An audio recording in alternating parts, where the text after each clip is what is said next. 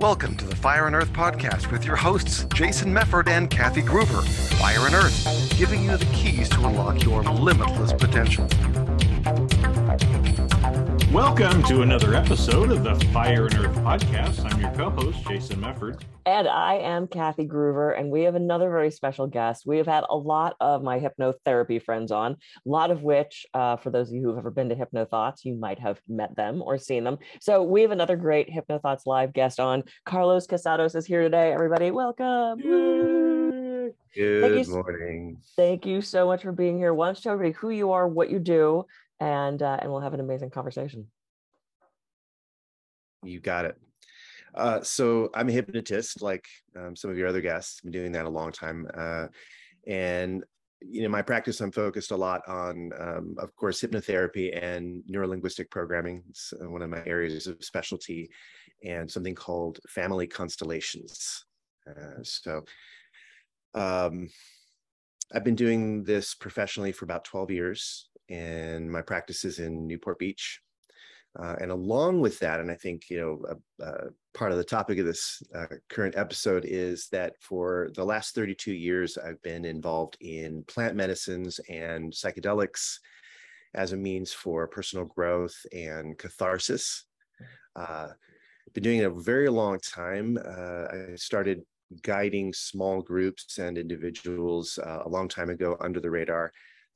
Things have changed since then as far as the recent lifting of certain restrictions because of the research into psychedelics in the brain, and they've discovered some very strong, compelling evidence that psychedelics can be a powerful tool for depression, anxiety, PTSD, relationships, and a number of other things. So that's the thing that a lot of people in the public don't necessarily know about me. They know me as the healer and coach and consultant person. They don't necessarily know about the psychedelic guide person that I have been more in under the radar a bit until recently. So I just... I'm beginning an actual business with my partner, Jess Marion, who lives on the other side of the continent. She's in New York, but our business is called Sacred Medicine Journeys.com. That's the URL for it, Sacred Medicine Journeys. So we will be guiding small groups, groups between 5 and 10 in the plant medicine experience. And we are doing it in a very unique way, which I'm happy to talk about in a little bit. Yeah, we're so excited to hear you. So I saw your workshop on psychedelics at Hypnothoughts, and my partner and I, he sat in with me on that, and it was just so informative. And we just watched the Michael Pollan special, How to Change Your Mind. I'm a huge fan of his. And you know, it's interesting.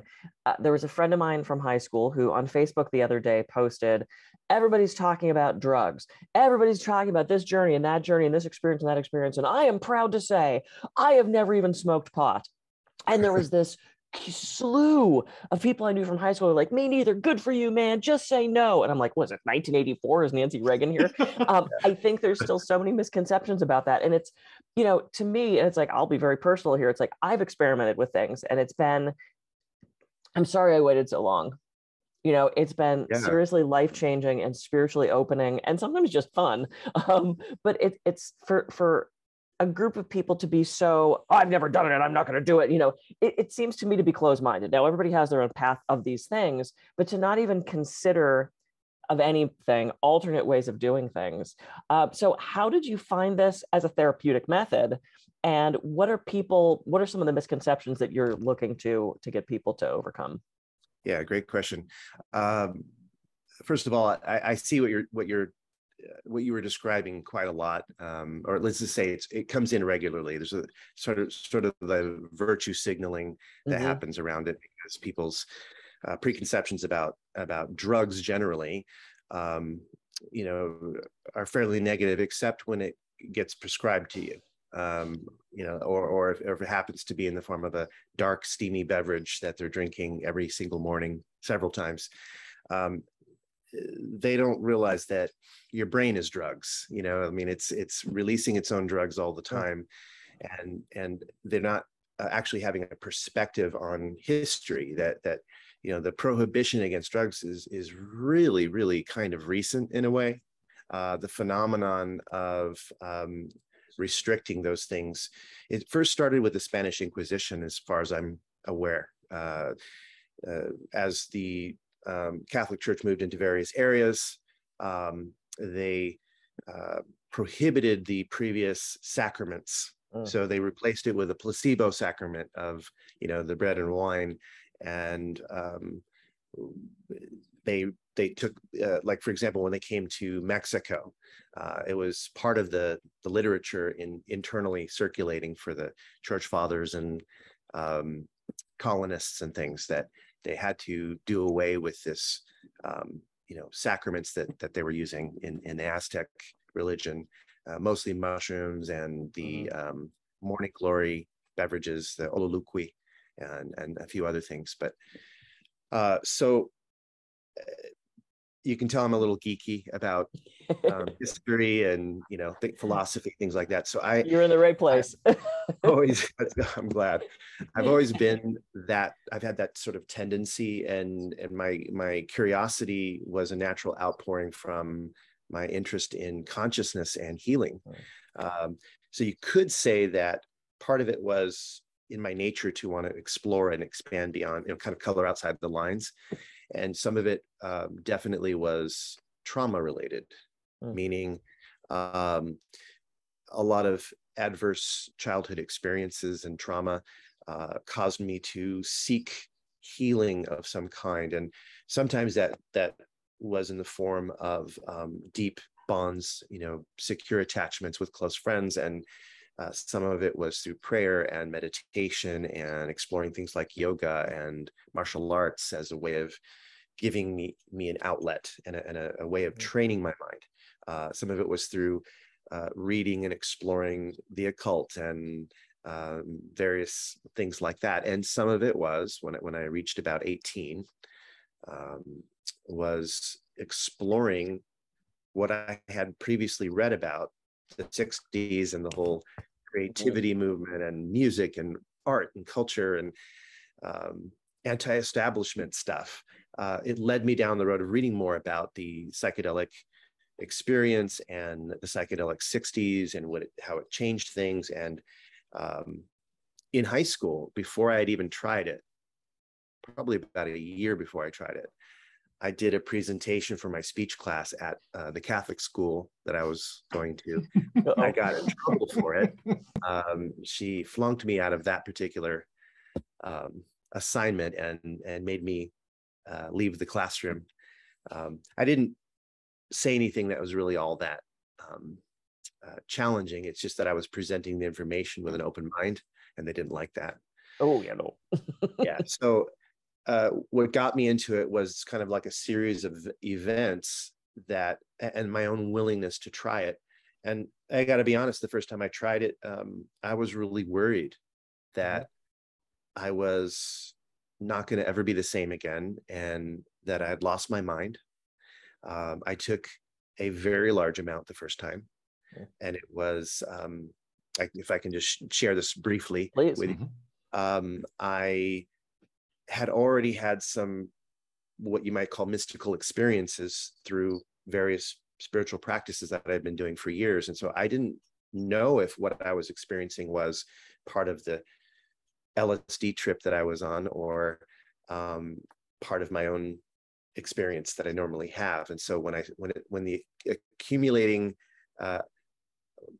probably too strong of a dose my first time, as it started to kind of reach past the normal limits, it became almost, it took on a life of its own rather than me directing it. I felt like I was being pulled into this experience that was much larger than I was anticipating, and I didn't have any experience.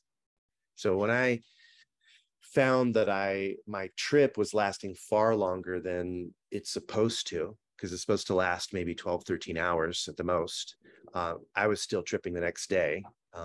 I don't know how much of that was just pure psychology and how much of it was the fact that I took a lot. But I remember telling my friends and my girlfriend at the time, I'm never doing this again. I ruined my life. I've ruined my brain. I'll never recover. I don't know how I made this mistake. I was feeling so depressed and anxious about it. And then I went to the restroom and I was washing my hands and I gazed up in my eyes and I thought my eyes looked really interesting, kind of strange. And so I was looking into my eyes in the mirror. And as I was looking into my eyes, I realized I was seeing the silhouette or the peripheral image of Jim Morrison. I had a t-shirt that had The Doors on it. And there was a look in his eyes. And I noticed that I had the same look in my eyes. So it was just kind of a moment of reflection where a part of me became a little bit dissociated and looked at myself and said, is that really how you want to be? Like, is that you? That doesn't seem like you. You're not a scaredy cat. You're not somebody who shies away from experience. Really? Are you going to be this person? That person that has never been you? And within a few seconds, my whole orientation changed to the point where instead of being afraid of it, I was determined to do it again. So I walked back into with my girlfriend and my friend, and I said, you know what? Not only am I not scared anymore, I'm going to do it again. And I'm ready to do it again, like immediately, like next weekend. I can't wait to do it again. Mm-hmm. That started my journey. And because I'm the kind of person who likes to dive into things fully, that meant that I continued to read about it. I continued to enter into it with a sense of respect and with a sense of adventure. And I was very, very fortunate to have my experiences early on, not the first one, but within the first few, exposed to people who were very mature, who were using this as a path for self-discovery. They were scientists and ethnopharmacologists and people who were involved in the psychedelic, you might want to call them like the psychedelic intelligentsia or something. They were the ones writing books about it and doing research. And one of those people was Alexander Shulgin and his wife, Ann Shulgin. They call Sasha Shulgin. He, both of them are dead now. They passed recently, one of them. And they had these dinners. They were like dinner parties up Marin. And at those dinner parties were lots of researchers and folks. And Alexander Shulgin was one of those people who had a DEA license for producing psychedelics. Oh. He was one of the only ones in the entire United States with that license. And he would give out, pharmaceutical grade psychedelics, some that he created himself. Wow. Because he was responsible for creating about 200 of the world's known psychedelics. He actually, created them in a lab. Anyway, as a result, I had the ability to try very exotic psychedelics, things that you wouldn't normally have heard of. And being around these people was different than being a kid and doing it with a bunch of deadheads at a concert. Mm-hmm. Nothing against that, but it's just a different experience. And it just continued me down the path of wanting to dive deeper and deeper and deeper into what I could achieve through the kind of self-reflection that is only possible when you're having a psychedelic experience like that. Mm-hmm. Yeah. Well, yeah, because I know, as we were talking about at the beginning, you kind of use that word virtue signaling, which I think is fascinating, right, as well, where it's like, we're kind of taught in society about certain things, this is your brain on drugs, those Nancy Reagan, ads and things like that, right? And we're all around the same age. So I remember those dare and just say no and, all that stuff, right? And what's funny is, but though, as you're talking about it too, right, is it's like, I mean, I was going to joke with you. It's like, where's your tie-dye, man? It's like, you're not a psychedelic pothead looking guy, right? Yeah. But I think what's interesting is yes, there is the culture, like you said, of, you know, teenagers just trying to have fun and escape and deadhead kind of thing. That's one thing, right? Just escaping reality through the psychedelic. Mm-hmm. There's a difference with the people you started hanging out with and people trying to journey and actually use it as a method of self-discovery. Yeah. And that those are two totally different things, because these are powerful things that if misused, you can fuck yourself up. You can. But when used properly, it can be a way of enlightenment, right? That you can't get from some of these other places. And so geeking out with you, right? It's like if you go back and look at the ancient ways, right? That again, Western civilization, the Spaniards, the English, everybody else, whenever they would come in, they would label people as savages. They take away their religions, which usually included, as you called them, sacraments of some sort of, you know, plant medicine that they use, and would replace it, like you said, with bread and wine, right? And now it seems like society is kind of coming back. You've been on this journey longer than everybody else, but, you know, it just amazes me how many more people now are actually talking about it or actually, you know, experimenting and trying it that you never heard of, you know, before, other than, oh, those hippies back in the 60s kind of thing. Exactly. I'm constantly amazed at how many new clients either even on the phone before they've even physically met me, doing like an initial phone consultation or something, and first sessions with my clients as well in person, where they're telling me about their psychedelic journey, and they're not even concerned about how I feel about. Well, once in a while, someone will ask, "I don't know how you feel about it," like they're kind of testing. But most of them just sort of tell me in matter of factly. And it's like, wow, that is happening with so much frequency now that it surprises me. But then I looked at some of the statistics, and I think it was something like, was it 85% or some really high amount of people have had psychedelic experiences that they consider positive. So it's like, I'm talking about America right now. So it's really, really a very large amount of people. It is not, we are not a minority. Yeah. Just that the propaganda has forced people under the radar. But remember, some of the psychedelics that people are talking about, actually all of them were legal up to a point. And even things like MDMA, you know, or MDA, those things you could get legally. Known as Molly or ecstasy, for those who don't know the initials. Yeah, and sassafras. Yeah. MDA is sassafras, and Molly or ecstasy is MDMA, which is, they're very, very similar, by the way, just as a side note. MDA is like methyl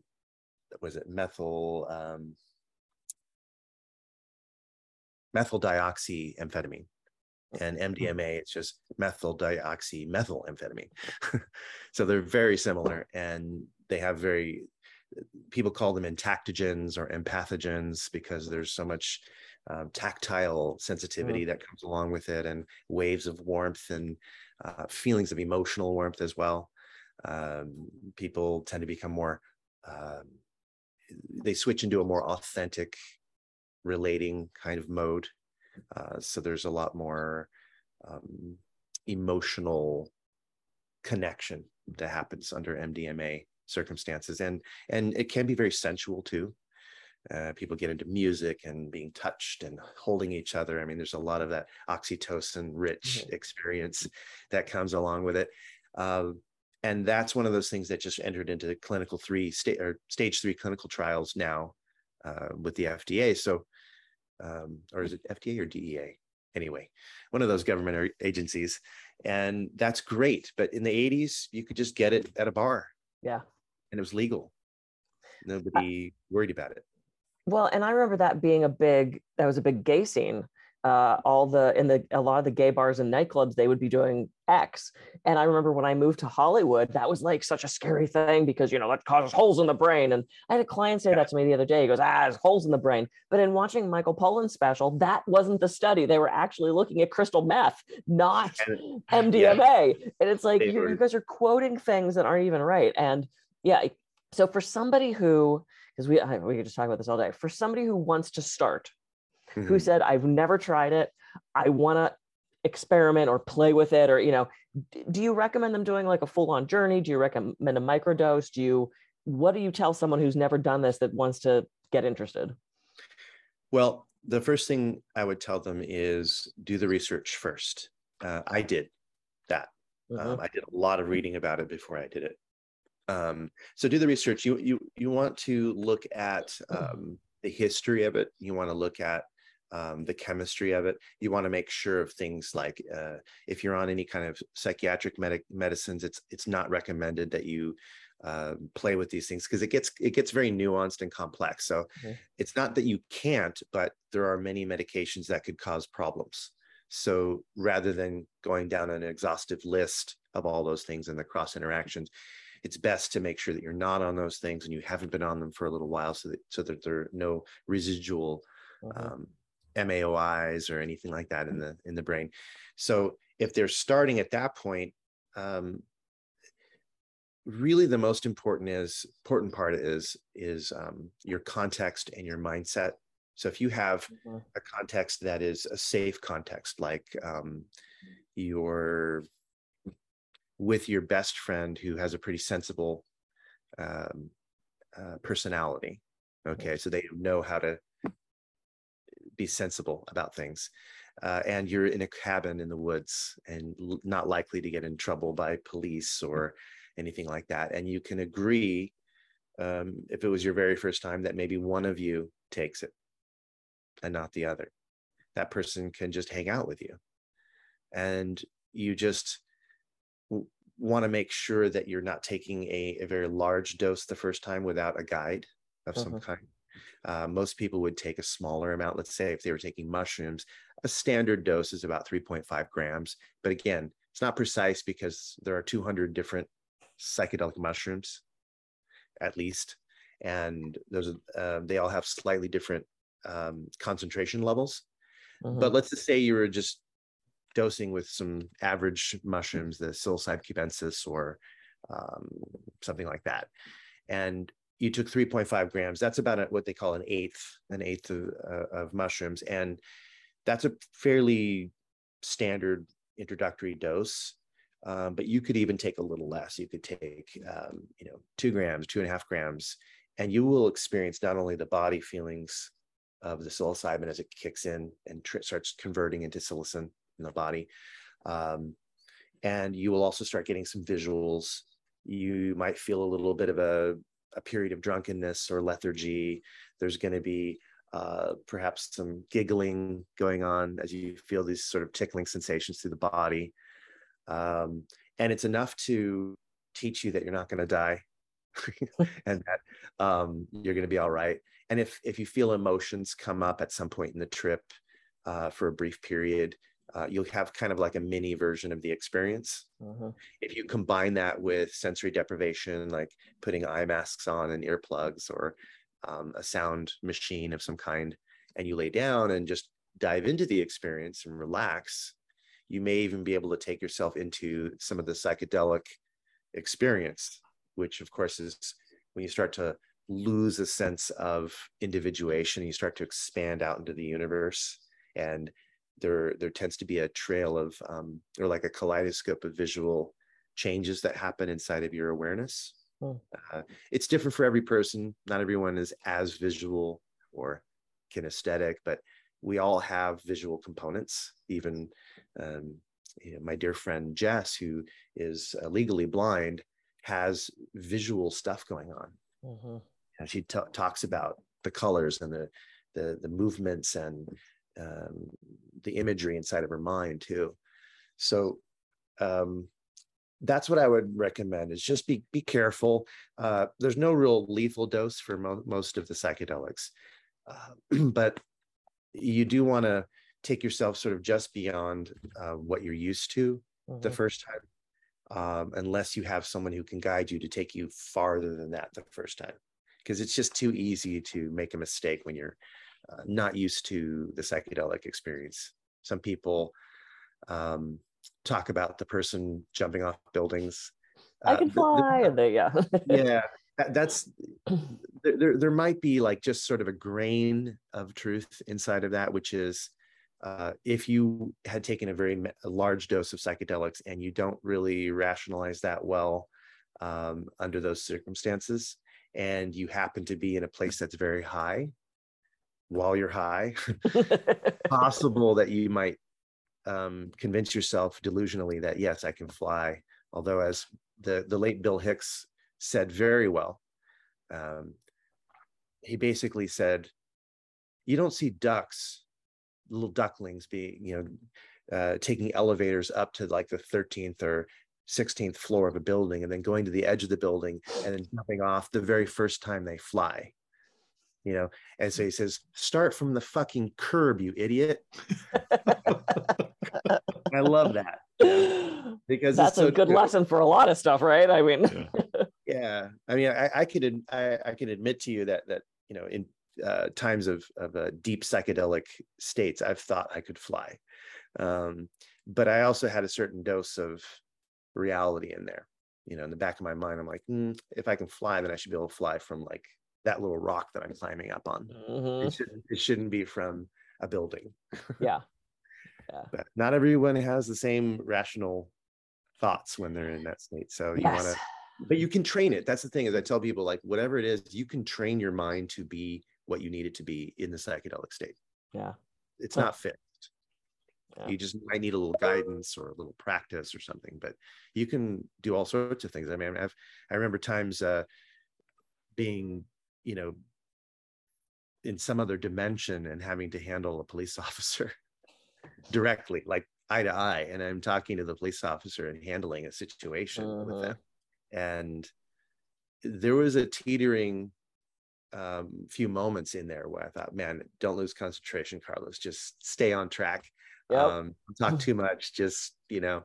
Look at you switching ego states. Yeah, no, exactly. It goes back to the internal family systems, right, where you're like, because Capricorn. So I just have to share, the first time that I tried mushrooms, I tried a very little bit, and I'm like, okay, I'm going to take notes on this, so that I know like how long it takes, how I feel, da da da. So it was a little piece of chocolate. So I wrote on a Post-it note, 7:15 p.m. took 1 square of chocolate. 7:50. Whoa, yeah, wow, and that was the only note I took. And it wasn't a lot. It was, you know, probably half a gram or something, but it was just, I was like, I'm going to do movies very, very scientific about this. Capricorn's going to, that went out the window. Oh my gosh. Well, you know, you made a really important point, is that some people react very differently. I know plenty of people who take just a couple grams, and that's a lot for, or not a lot, but it's like it for them, they're really there. They don't need any more. I also know of a tiny Asian woman that never did psychedelics before, was kind of moved here from Taiwan, and she's done as much as 10 grams. Oh, and that's fine for her. Yeah, it's so she's interesting. She's a tiny little thing. She's probably 110 or maybe even less, probably maybe even 100 pounds, I would say. Yeah, so it's such an individual thing. That's not what I would have guessed. Right. Well, it was my first time. So I understood music for the first time. Oh, and cool. As I've had, is what? How did it taste? The chocolate was really good. No, the music. How did the music taste? I didn't taste the music. I felt the music, and the music had color. And I put on Frankenstein, which is one of my favorite songs. And all the drums, I finally understood music. I'm not a huge music person, but I got music for the first time. And I've had some experiences with mushrooms where I've had those emotional experiences where I've connected with the whole of the universe. And I've had these feelings of, you know, I've been experiencing grief since I was about 8.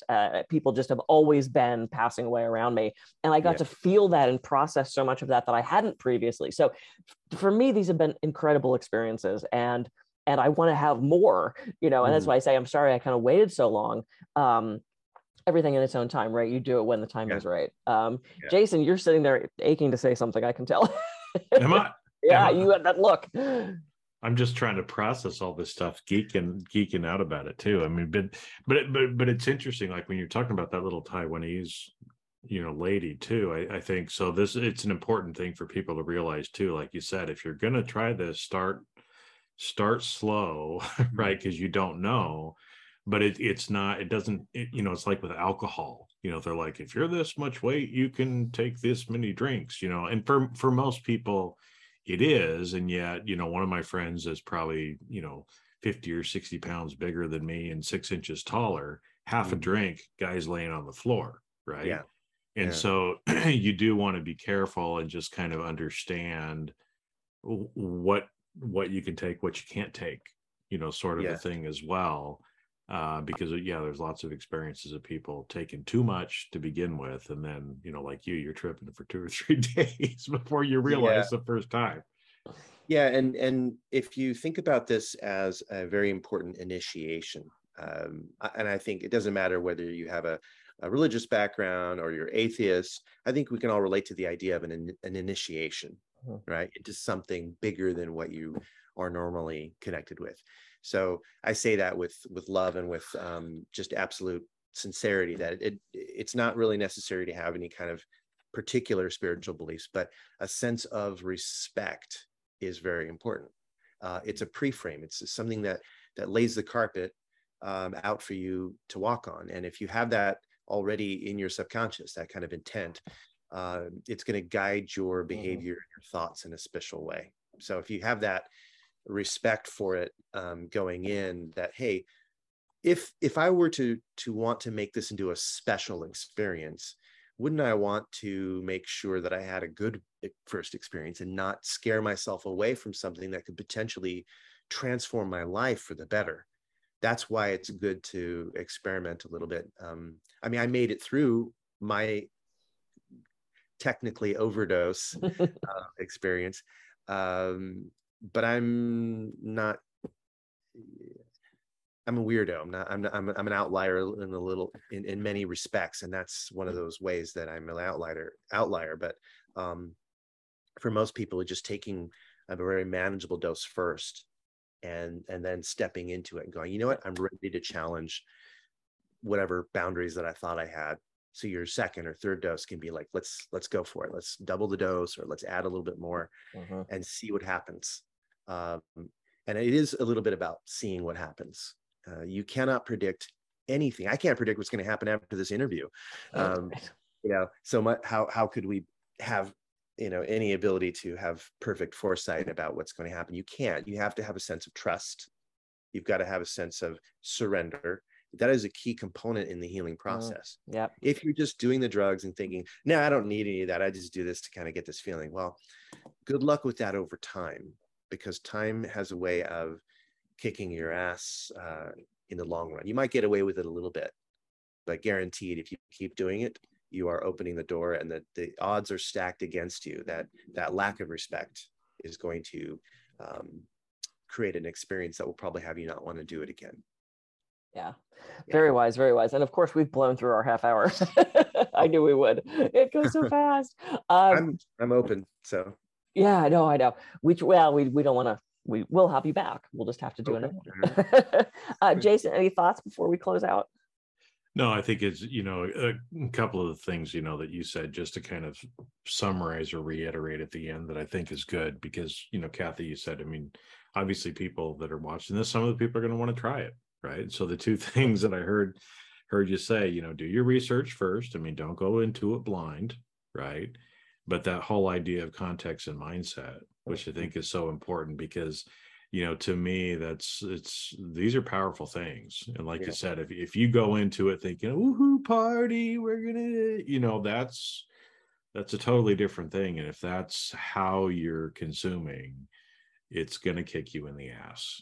Right. Eventually. But eventually it will kick you in the ass. But when you go into it, you know, with that sense of trust and the expansion and other things like that, it just makes a huge, huge, huge difference. at the very least, you won't get the full potential of what you could get. Yeah. And that's really the point too, is that, you know, are you worth, do you feel that you were worth having something better? Or are you just going to keep it in that narrow bandwidth? You know, if you really, really want something more for yourself, then you owe yourself, you know, the opportunity to be able to have that experience. Yeah.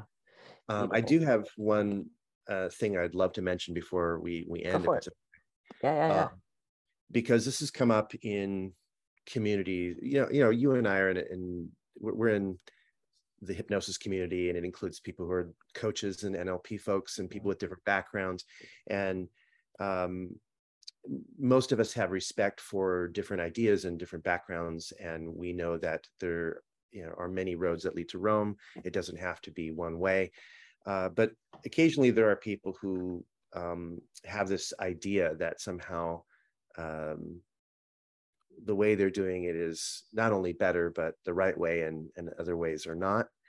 So there have been people who've made this comment about this plant medicine or sacred medicine path, that it's not necessary, that it is less than in some way than doing it through hypnosis or through drumming or whatever it is. So if it was a person with shamanic training or a person with hypnotic training, either way, whatever the background happened to be, there's a lot of that same prohibition mindset, you know, that somehow you're rolling the dice when you do that, and you don't need it, and I can do the same thing with this other method. I just want to say that with respect to those other methods, it's not the same. I have a lot of experience with other methods, years and years. I've started very young, and those experiences have power, and they have, in some ways, visionary aspects to them, very deeply visionary aspects to them. However, it still is not the same. There is no comparing an experience you haven't had. So no matter how much you might believe that what you're doing is the same, it'll never actually be the same. And you can't compare something. Orange is not green. You know, they're two different colors. So that the psychedelic experience is something that you have to have in order to be able to determine whether it's the same as something else. And without having that experience, you can't speak on that. And I just noticed there are a few people that have that attitude, and I just would invite them to consider that. You know, it's kind of ethnocentricity almost. Yeah. Well, and I love that you said that, because I've read about that, where it's like, oh, it's cheating. You know, you should be meditating every day. Right. That's how you experience that enlightenment. And that's how you do it. You know, is this cheating? No, it's a different path. You know, if I take the beach route to LAX as opposed to the 405 because there's traffic, it doesn't make me wrong. I still end up at LAX. You know, there's so many different pathways and journeys, and still so many, like I said, so many misconceptions. And I remember saying to my ex, there was a special on about mushrooms.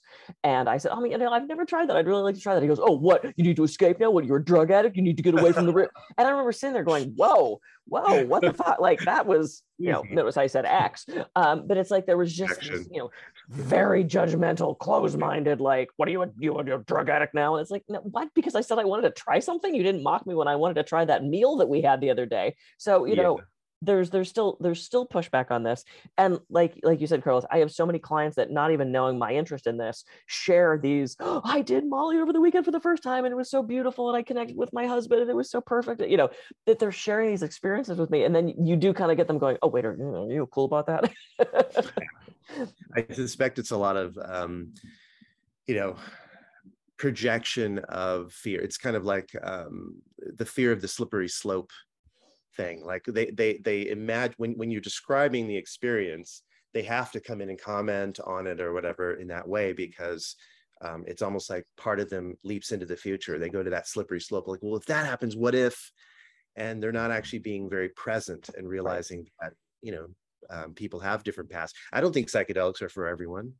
I think they're for a lot more of the populace than people realize, but I don't think they're for everyone. I think it's not everyone's cut out for that type of experience, and it's perfectly valid to go other ways. And it's not really an either or, it's a yes and.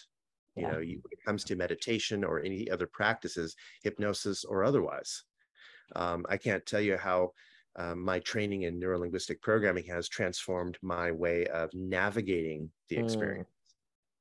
Yeah, as a guide, sure. So on that note, let's tell people how they can reach you. I know you're starting a retreat center where this is an experience that people can have guided and under, you know, kind of supervision with good product. You know, that we know where it came from and, you know where you get your stuff from. So how can people reach you? So if they're interested in the plant medicine or the sacred medicine plant, I say plant, but sacred medicine plant, because it sacred medicine path, because it includes all things, not just huachuma and mushrooms, but currently those are our two primary ones. They can go to Sacred Medicine Journeys, plural. Right, so sacredmedicinejourneys.com, and just put in their email and name and contact information, and then they will be informed and kept in the loop of any retreats that we hold. And these retreats could be domestic or abroad, depending on the circumstances, typically lasting somewhere between 6 and 8 days. That's what we're thinking, so that we get a chance a couple of times to do the medicine during the journey. And why we're unique in many respects is that we're bringing, the coaching model that we normally use and into this. So a long interview in the beginning combined with personal growth work and medicine, and then personal growth work and medicine and personal growth work creates this wonderful sandwich of a layered work that integrates the experience. And that's the most important part, because you want to be able to walk away from the experience feeling changed and having that last, or to go exponential or 10x in your life. That's the whole point. Yeah. So that's why we're doing it differently. I love it. I love it. Sacred Medicine Journeys, plural.com. Jason, any final thoughts? No, this is fabulous, because like I said, I mean, I've been hearing about a lot of this stuff in the periphery, and it's nice to actually talk to somebody who's not a hobbyist in this too, because I think especially is anytime something starts to become popular, everybody knows about it now, right? And so some schmuck read a book, maybe took something one time, and now they're an expert on it. So I think that's the other thing that I would tie in with do your research as well, right? Is if you're gonna, whether you go to Carlos, whether you go to somebody else, if this is what you want to do it, right? But do your research. Just make sure you know what you're getting into, where it's coming from, because that's the thing is since a lot of these things are still technically illegal, knowing where it comes from, because there's a lot of people out there that like to taint things just to make money, and you just want to make sure that you're getting the good shit, right? And maybe in a future conversation we can talk about that topic as well, because there are some things that are at lower risk than others, like mushrooms, for example, typically aren't tainted because it's just too much work. Like, why would they? Because it's the thing, right? But but certainly MDMA pressed pills have sometimes been discovered to have things like fentanyl and other things in it. So it's important to know your source. That's absolutely true. Yeah. And get a test kit. They're legal and they're attainable. Get a test kit and test your product. Yeah. Amazon. Woo. Yeah. Party kit. Yep. Test kit. Love it. Oh, we could go on all day. Okay. I am Kathy Gruver. I can be reached at kathygruver.com. And I'm Jason Mefford. I can be reached at jasonmefford.com. So go out, have a great week. Catch you on the next episode of the Fire and Earth Podcast.